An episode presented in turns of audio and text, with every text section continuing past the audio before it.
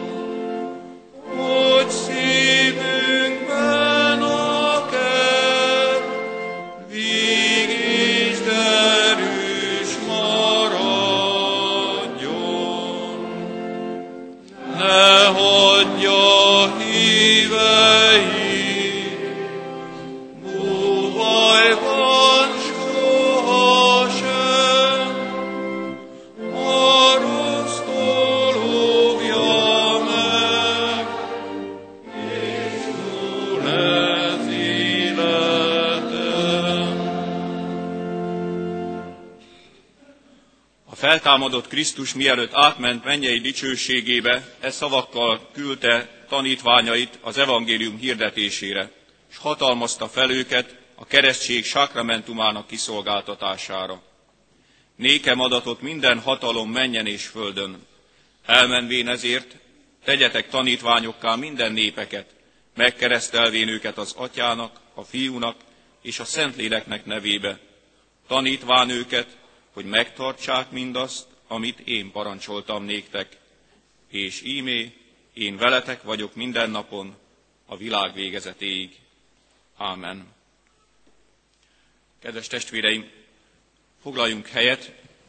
A keresztelő családokat kérem, hogy maradjanak itt mellettem, az úr asztalánál. Kedves testvéreim, azt gondolom, mindig nem vagyok egyedül avval, hogy amikor hallom ezt a Krisztusi kijelentést a keresztelésre, és azt a bátorítást, amivel ő övéit bíztatja, íme én veletek vagyok minden napon a világ végezetéig. Nyilván nem csak a, a, a harmadik gyermekkel, hanem az első gyerekkel is tudja már az ember, hogy én csak addig tudom oltalmazni és védeni a gyermekemet, ameddig a karom elér. Sőt, sokszor még az is nagy távolság. Isten kezében vagyunk. Isten ajándék az élet, és ezt az életet a hívő ember hálával veszi, és kellő felelősséggel. Mert hihetetlen nagy kincs a gyermek, annyi örömöt, annyi erőt, annyi energiát tud adni az ő kis mosolya, bátorító nyújtózkodása, és Jézus azt mondja, hogy én veletek vagyok minden napon. És ezt a felelősséget megoszthatom. A felelősségemet megoszthatom az Istennel, mert az Isten azt mondja, hogy az enyém vagy mielőtt még anyád méhében a tested egybeállt volna, én már ismertelek, sőt, a neveden szólítottalak. És ez a bizalom, ez az ismer, ismeret fejeződik ki Jézus Krisztus parancsánál, bátorításánál, a keresztelés parancsánál, hogy én veletek vagyok minden napon. történjék bármi, jó vagy rossz, örömteli vagy nehéz, én veletek vagyok. És úgy gondolom, hogy nekünk, hívő embereknek nagyon fontos ezt megérteni, hogy a legnagyobb kincs ezen a földön az a szeretet, amit Krisztusban megismertünk, amit Krisztusban magunknak tudhatunk. Sok érték van, és gondolom szülőként nyilván sok szép helyre el fogjátok vinni, mint ahogy most a nyár lehetőséget is ad erre sok-sok családnak, megmutatni Magyarországon neves helyeket, szép pillanatokat, egy naplementét, vagy egy napfelkeltét. Azt gondolom, sok-sok kincs között azonban a legfontosabb a hitünknek a kincse, Istennek a szeretete. És nagyon fontos megérteni, hogy ez, ez a miénk. Mert ez a világ sok mindennel csillogtat bennünket, sok mindennel csábít és hívogat, és könnyen kerülhetünk olyan helyzetbe, mint a, a, az a ismert amerikai multimilliárdos, aki igen értékes képeket gyűjtött. És megtetszett neki két kép. És eget földet megmozgatva próbálta megszerezni magának. Úgy gondolta, hogy ez lesz az élete vége felé a leg, legértékesebb, a leg, legteljesebb gyűjtemény, ha ezt, ezt a két képet magának tudhatja, magáénak tudhatja és megkérte munkatársait, és el is indultak. Két hetes kutatás után, mert volt humoruk a munkatársainak, beültették egy autóba, és el, elvitték. Azt mondták, hogy megtalálták a képeket. És elvitték egy raktárába. Azt mondja, tehát ez az én raktáram. Igen. És megmutatták a képek, saját tulajdonai voltak. Már réges-régen az övéi voltak ezek a képek. Azt gondolom, hogy sokan vagyunk így, hogy olyan értéket keresünk, ami már réges-régen a miénk.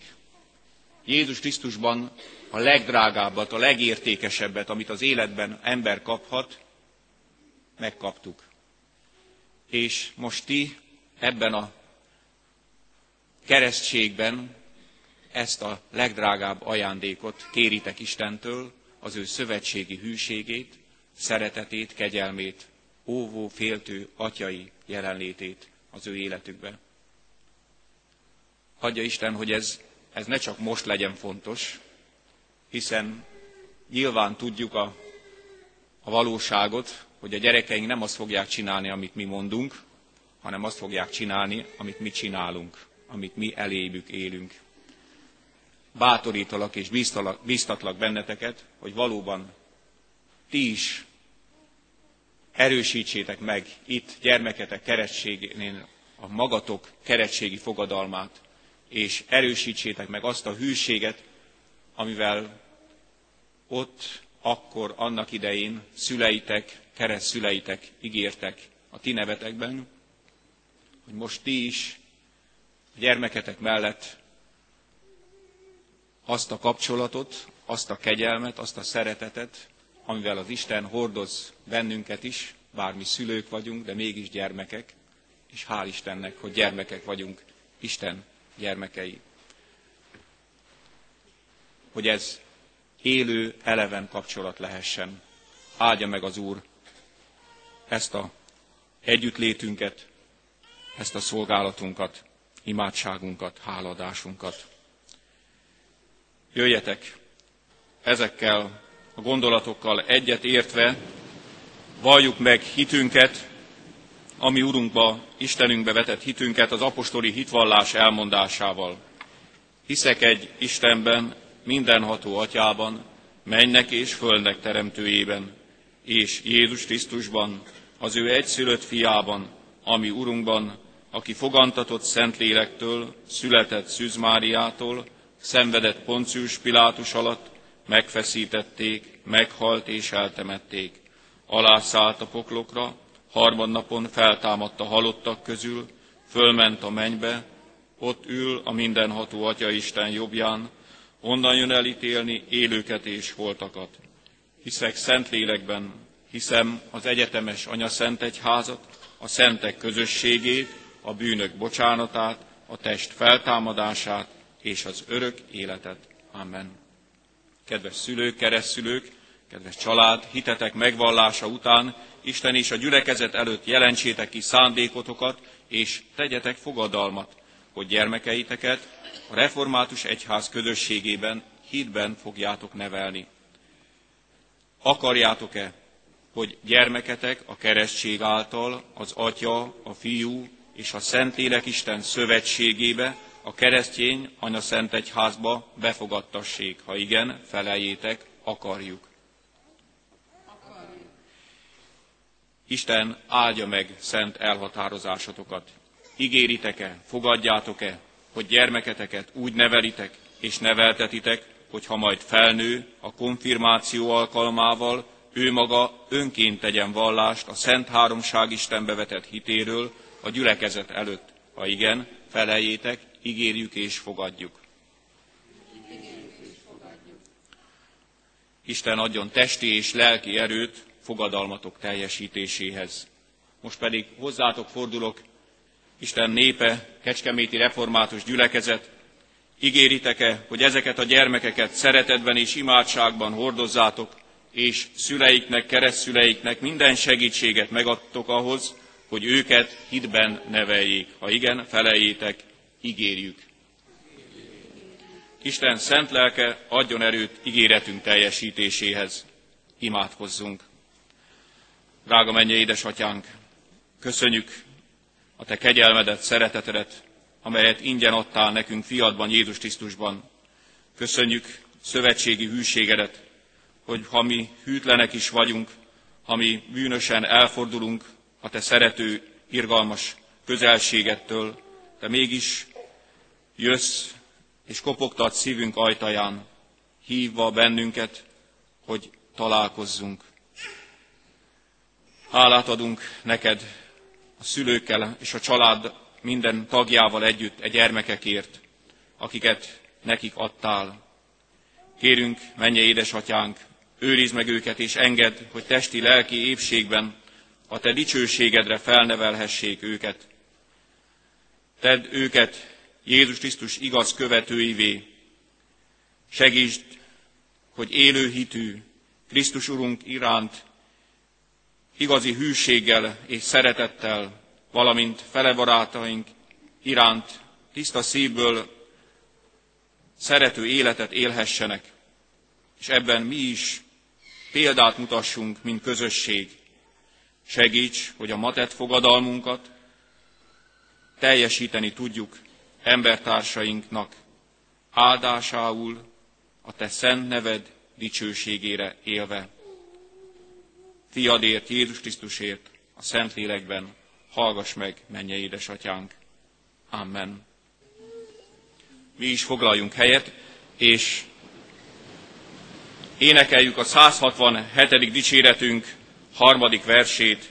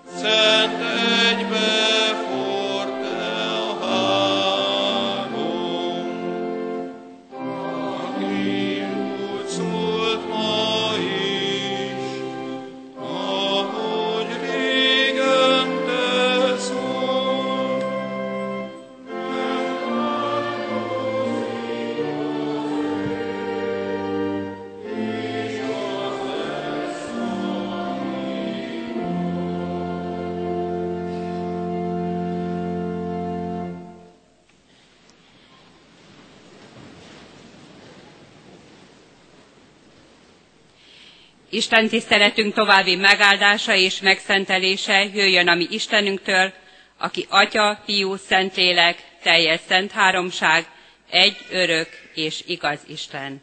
Amen. Hallgassuk, kedves testvérek, Isten igéjét, amint szól hozzánk a 128. Zsoltárból. Boldog mindenki, aki az Urat féli, és az ő útjain jár. Kezed munkája után élsz, boldog vagy, és jól megy sorod. Feleséged olyan házad belsejében, mint a termő szőlőtő, gyermekeid olyanok asztalot körül, mint az olajfacsemeték. Ilyen áldásban részesül az az ember, aki féli az Urat. Áldjon meg téged a Sionról az Úr, hogy láthassd Jeruzsálem jólétét egész életeden át, és megláthasd unokáidat is. Békesség legyen Izraelben. Isten tegye ő igének hallgatását, befogadását és megtartását. Jöjjetek, imádkozzunk! Mennyei édesatyánk, valóban hálaadás van a szívünkben azért a lehetőségért, hogy most itt lehetünk, hisszük és bizonyossággal valljuk, hogy nem csak egymással való közösségben, hanem te veled is. Mert te vagy az, aki hívogatsz bennünket, te vagy az, aki szeretnél megszólítani minket, te vagy az, aki szeretnél áldásokkal megajándékozni bennünket. Urunk, te ismersz jól bennünket. Tudod mindazt, amit magunkkal hoztunk.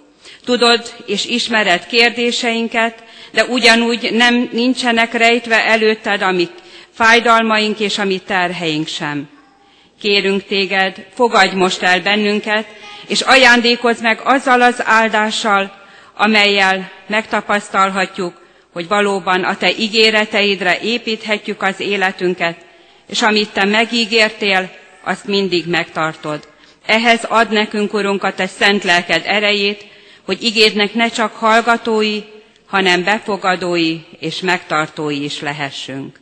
Amen. Kedves testvérek, az a szentírásbeli rész, melynek alapján Isten szent lelkének segítségül hívásával üzenetét hirdetni kívánom közöttetek, írva található Pálapostolnak a korintusiakhoz írott második levelének ötödik részében, az ötödik rész 16. versétől a 18. versig a következőképpen. Úgyhogy mi mostantól fogva senkit nem ismerünk test szerint, ha ismertük is Krisztust test szerint, most már őt sem így ismerjük. Ezért, ha valaki Krisztusban van, új teremtés az, a régi elmúlt, és ime új jött létre. Mindez pedig Istentől van, aki megbékéltetett minket önmagával, Krisztus által, és nekünk adta a békéltetés szolgálatát. Eddig Istennek írott igéje.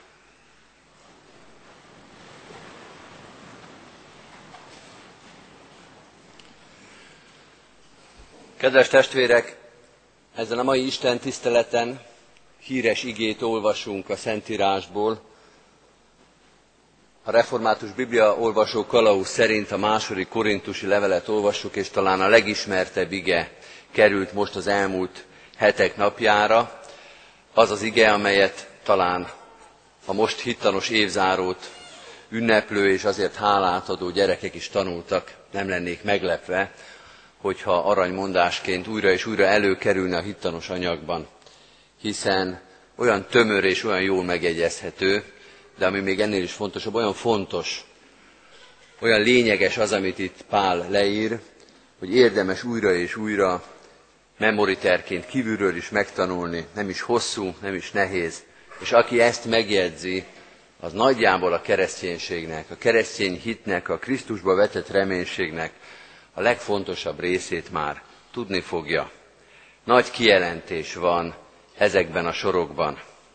Például az, hogy az új keresztény egzisztencia, Krisztusban való élet, az új keresztény lét, az már létrejött, azt az eredeti szövegben perfektumi ige alakban írja le Pál, hogy jelezze az őt olvasóknak, nem remegve várni, nem tanakodni kell, hogy mikor és hogyan születik majd meg, nem arra van szükség, hogy bízzunk abba, hogy hát, ha mégis, és valóban Krisztus el fogja ezt hozni, hanem felismerni kell azt, ami már itt van, már megvalósult, talán egy kicsit pongyolán fogalmazva, ki van pipálva.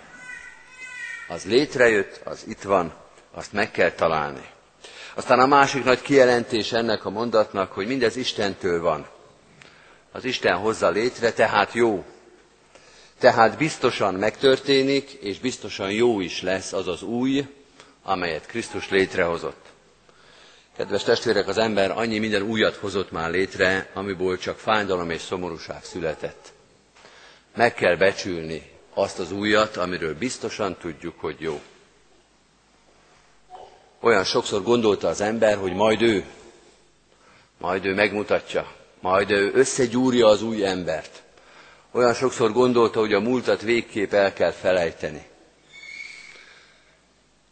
Ha néhány évtizeddel ezelőtt is így gondolták volna ezzel az alázattal, és ezzel a Krisztusra figyeléssel, hogy mi az új, és kicsoda az új ember, akkor az úrasztalán ott a sarokban most nem állna ott az a kis makett, az a kis modell. Egy emlékműnek a modellje, amely azok embereknek az életére és keserűségére és megaláztatására emlékezik, akiket 60 évvel ezelőtt úgy gondoltak, hogy nem illenek bele egy új világrendbe. Akkor nem kellene mindig utólag helyrehozni a hibákat, utólag gyászolni, utólag beismerni, hogy tévedtünk, vagy tévedtek az eleink. Akkor, hogyha valami új jön létre, akkor lehetne nyugodtan és tiszta szívből örülni. És nem a történelmi és a családi tapasztalatokban megzavarodva azt gondolni, hogy vajon mibe fog ez nekünk kerülni. Vajon ki lesz közülünk, aki ennek az újnak a kárvallottja lesz? Akinek a vagyonán, az életén, a boldogságán, annak az összetörésén épül majd fel az új rend. Ezen a vasárnapon, az Isten tiszteleteinken azoknak a kuláknak bélyegzett gazdáknak az emlékére gyűjtünk, és illetve az emlékére fölállított oszlopra gyűjtünk, akik egy ilyen, nem az első, és sajnos nem az utolsó emberi kísérletnek a kárvalotjai voltak. Hogy az ember akarta megmondani, hogy mi az új, és mi az a régi, ki az a régi, akinek nincs helye ebben az újban. Abban a mondatban, amit Pál használ és fogalmaz, abban a gondolatban azonban nem az ember cselekszik, mondjuk ki őszintén, nem az ember gondolja magáról, hogy ő az Isten és a mindenható, hanem Isten és a mindenható mondja, hogy a régiek elmúltak, és íme újjá lett minden. Ezért olyan biztató, ezért építhetjük rá az életünket, és ezért nem kell attól félni, hogy ebbe az újba valakinek bele kell rokkannia, bele kell keserednie, el kell pusztulnia. De bármennyire is szép és biztató ez a mondat, van itt néhány kérdés, amit érdemes lenne tisztázni. Az első kérdés így hangzik, vajon rólunk szól-e ez a mondat? Vagy más sorrendbe föltéve a kérdést, szól-e rólunk is ez a mondat? Hogy ha valaki Krisztusban van, új teremtés az, a régi elmúlt, az új és új jött létre. Ez a mondat feltételes móddal kezdődik, ha valaki Krisztusban van. Jézus Krisztus megépített egy hidat, az a híd az áll, az az új híd az működik, forgalom alá helyezték, minden terhelést kibír, a kérdés, hogy mi rajta vagyunk-e ezen a hídon. Ez egy alapkérdés, kedves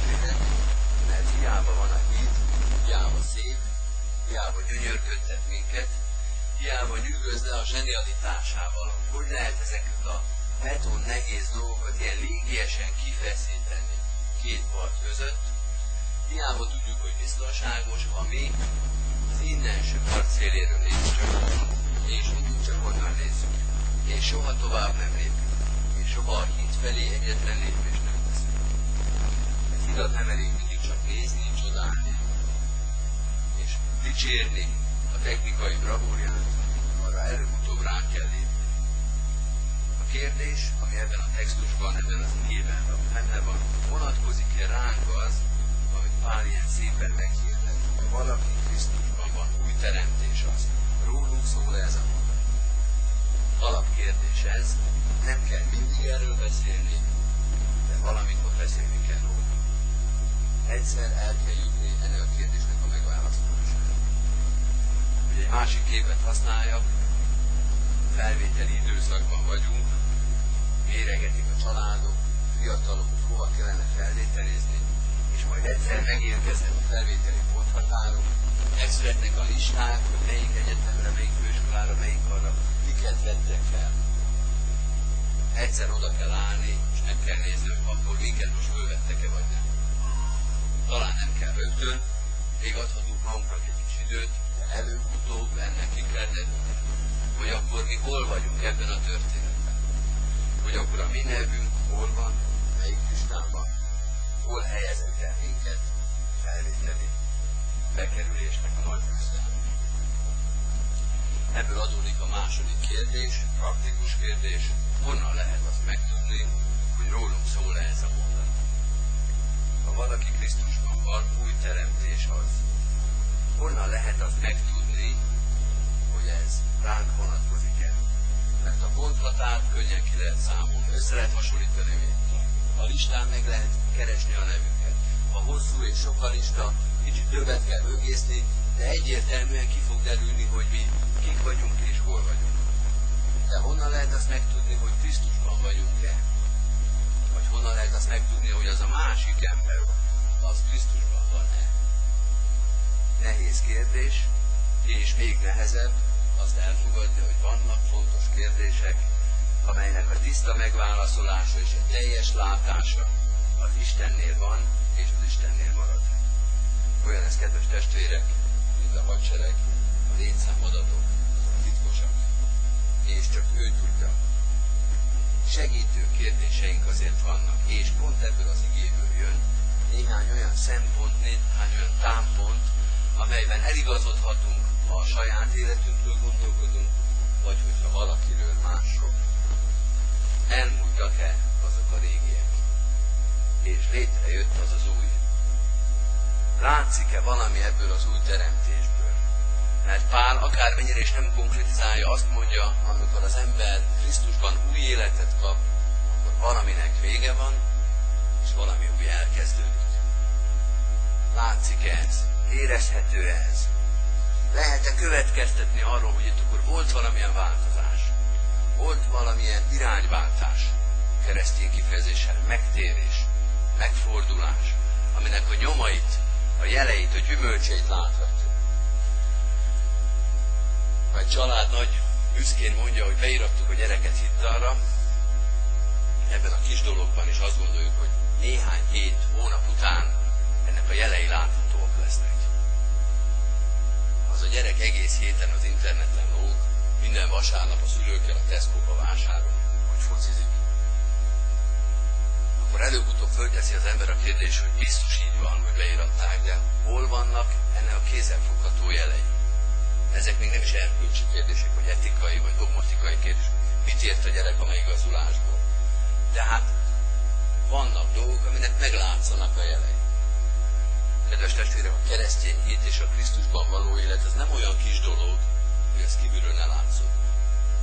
Nem olyan rejtett dolog, hogy annak a jeleit ne lehessen felfedezni. Hogy ne lehessen megérezni valakinek az életén, hogy itt változás állott be. Vagy fordítva, ha valakinek az életében semmiféle változás nincsen, akkor tényleg föl lehet tenni a kérdés, hogy vajon a Krisztusban van-e? Vajon úgy lette új élet és új egzisztencia, hogy az élete legapróbb részletektől a legnagyobb döntéseig mind ugyanúgy megy tovább? Jeleket, nyomokat és gyümölcsöket keresünk. Gyümölcseikről ismeritek meg őket. Krisztusban lenni az valami olyan, aminek látszik az eredménye. Ezzel együtt is azt mondom, Isten kezében van az igazi válasz. Isten tudja pontosan, helyünket és a másik embernek a helyét. Úgy is fogalmazhatnánk, óvakodjunk azoktól az emberektől, akik azt gondolják, hogy ők mindenkiről el tudják dönteni, hogy Krisztusban van-e vagy nem. Óvakodjunk azoktól, akik azt gondolják magukról, hogy belelátnak az Úristen kártyáiba, és mindenkiről mindent tudnak. Isten kezében van ez a válasz, a mi kezünkben, a mi lehetőségeinkben a jelek és az eredmények, a gyümölcsök keresése van. És Végül még egy kérdést kellene megválaszolnunk, röviden ebben a, ennek az igének az olvasása után. Hogyan lehet ebben az új állapotba, hogyan lehet ebbe az új állapotba bekerülni? Mert azt mondja az ige, ha Krisztusban van valaki új teremtés, de mi van akkor, hogyha én szeretnék ebbe bekerülni? Hogyan tudom ezt az új teremtést, ezt az új egzisztenciát, ezt az új állapotot elérni? A 18. vers egyértelműen válaszol, de azért talán ne elégedjünk még ennyivel. Azt mondja a 18. vers, mindez az Istentől van. Isten az, aki ebbe az új állapotba belejuttat minket. De ez azt jelenteni, hogy nekünk semmi részünk nincsen. Hogy csak az Úristen nem múlik. Hogy csak az Úristen döntés, ez velünk, mint egy passzív résztvevővel csak megtörténik. Menjünk vissza a hitanóra példázatához. Azt mondja ez a kép, hogy ezen a hitanórán az Úristen a hidoktató. Ő az, aki végigjárja az osztályokat. Valóban ő az, aki mondja, hogy lehet hittanra jelentkezni. Ő az, aki hívogatja a gyerekeket. És ő látja meg a gyerekek szemén, hogy ez a gyerek, ez szívesen eljönne. Ebben a gyerekben van már indulás, van már készség. Már érzi, hogy ebben valami lényeget, valami fontosat találhat, hogy van benne nyitottság, hogy bár nem tudja, hogy miről van szó, de szívesen kipróbálná nyitott szemmel jár az Úristen, és látja, hogy kiket hív. És a csoport is nyitott, ahova hívogat. Vannak olyan órák, például a hittanóra, olyan, amiben évközben is be lehet kapcsolódni. Elhangzott már a hívogató, már hetek, hónapok múltak el, de még októberben, még novemberben is lehet csatlakozni. Túl korosan is lehet hittanórára járni. Felnőtten is lehet. Néhány héttel ezelőtt a felnőtt konfirmandusok bizonyságtételeit hallgatta, örömmel és megrendülten a gyülekezet, ami arról szólt, hogy nem csak szülőként, de nagyszülőként is az ember elkezdheti a hitoktatást. Ha vágy van a szívébe, ha szeretne vele tartozni ebben a közösségben, akkor ne zavarja azt, hogy ő már nem gyerek, hanem felnőtt. Szülőként van itt a tanézárós Isten tiszteleten, vagy nagyszülőként ne tétovázzon. Ne csodálkozzon, ha kiderül, hogy elkezdi, és ott már vártak rá. Ne csodálkozzon azon az ember, hogyha belekezd ebbe a hitoktatásba, kiderül, hogy neki már oda, oda készített helye van, már tudják, hogy ő oda érkezni fog, már várnak rá.